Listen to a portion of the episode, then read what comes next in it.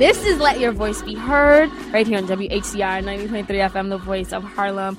And Oh, we behave. are back. HRC stands for Hillary Rodham Clinton. Oh, behave. And uh, uh, so last Tuesday, and speaking of Hillary Rodham Clinton, last Tuesday, FBI Director James Comey recommended that no criminal charges should be filed against her. Of course, conservatives' minds exploded, and people who like love Bernie Sanders so much they're going to jump off the cliff for Bernie Sanders. Bernie or bust. Um, their minds exploded and everybody was really mad and they were like we don't understand there's two systems um, you know uh, two different criminal justice systems. And that's true. Let's not forget that. That is true. There are two different criminal justice systems. But nonetheless um, in this situation um, the question was whether or not hillary should be indicted and charged criminally for her handling of classified information while she was secretary of state. The um, fbi said no. The attorney general loretta lynch she's from the department of justice. She announced later in the week that they were going to follow the fbi recommendation of no federal charges. So what is going on here and why is hillary clinton not going to jail not getting charged um, and the, the, the short answer is because while some of the things she did may have been careless um, very reckless, um, but that doesn't necessarily mean they li- they rise to the level of a crime. Uh, so, federal law makes it a felony to mishandle classified information, either intentionally or in a grossly negligent way.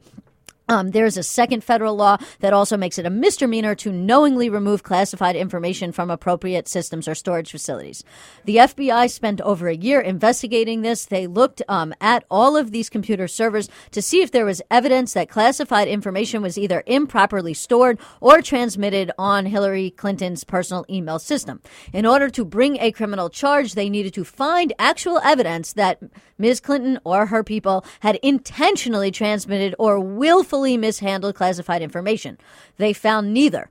They found that um they sorry they did not find that her conduct revealed that she in, committed any intentional misconduct or that there was any indication that she was disloyal to the United States or had done anything um, intentionally to obstruct justice. They did say she should have known that with the system she had in place um, was really no place for an unclassified uh, email system. However, they said that um, this extreme carelessness um, of handling of highly se- sensifi- sensitive classified information did not amount to a crime. Uh, she said they said that there was lack of evidence that she or her colleagues colleagues, sorry, actually intended to break any laws. Um, in addition, there was no evidence that any of the work related emails were intentionally deleted from the system. On the other hand, they found that she periodically deleted emails in the regular course of be- business, just like any one of us would, and that some of these other emails were purged for the systems when she changed devices from one Blackberry to another or from one server to another. Um, and because she was not using a government account or a commercial account like Gmail, there was no archiving system in place to retain copies of this emails. Um, now, a lot of people have said, but what about David Petraeus? And what about other people like Edward Snowden and like Chelsea Manning and people who have been caught blowing the whistle? Um, what prosecutors found is that in those cases, um, there was some combination of elements that were missing from this case. M- mostly the intentional mishandling of classified information um, that indicated disloyal to the United States or intentional efforts to obstruct justice. I won't get into all of those cases necessarily, but um, at least with respect to the David Petraeus case, he pled guilty to a misdemeanor for mishandling classified information. In that case, he was sleeping with a woman named Paula Broadwell who was writing a book about him, writing his biography. Um, she was his mistress, and while they were doing the dance after Doing they the dirty. done doing the dirty and were laying around in bed together, he decided to literally tell her classified information, intentionally decided to give her this information. So there were some key differences. Another big thing was he then lied to the FBI and told the FBI that he did not give Patricia Broadwell any information. Oh, sorry, Paula Broadwell any information. And then when she wrote her book, guess what turned up in the book? All this classified information that she told the F- he told the FBI that he didn't give her. Oops. so, um, you know, and uh, also, and and this is a big thing that we really should remember when we talk about two different criminal justice systems.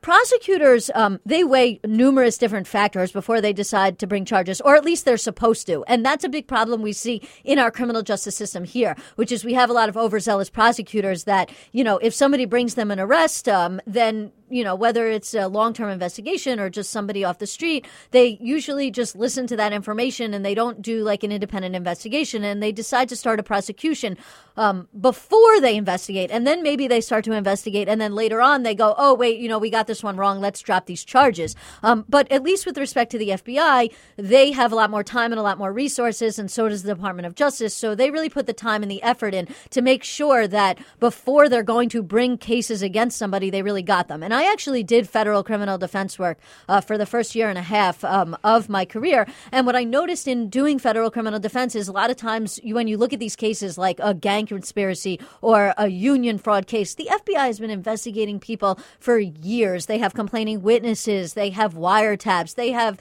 done thorough investigations and they are not bringing an indictment or charges against somebody before they really know that they got them. Um, and that's not to say that that person is still, you know, not innocent until proven guilty, but nonetheless, the FBI, and that's a, another reason why you don't hear a lot about FBI agents shooting people in the streets, because when they go to apprehend somebody, generally, they have a proper search warrant. They go there with a SWAT team. They know what they're getting themselves into. And they also know generally that there's a lot of credible evidence that this person has committed a crime. So, um, you know, that's really all I have for you. Obviously, um, as I can say, um, you know, some of the things they looked at in Hillary Clinton Clinton's case was regarding intent and also regarding decisions about, you know, the context of her actions and how similar situations have been handled in the past. As a criminal defense attorney, I think it's the right decision. I am biased. I don't think I'm necessarily biased in favor of Hillary. Um, I am a Bernie voter, um, though I am a Democrat. But I do think, as somebody who always says, let's err on the side of uh, you know, making sure innocent people go to jail. I think this is the right decision.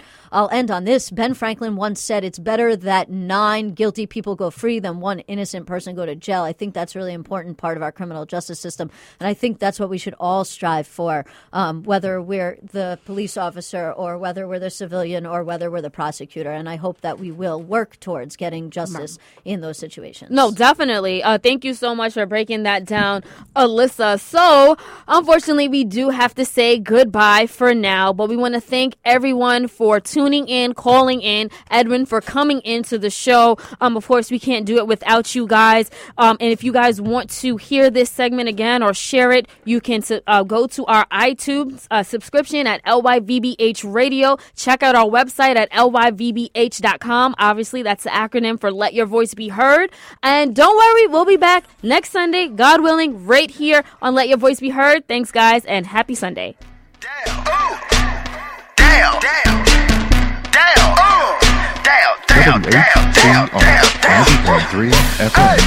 Look at my down. Look at my down.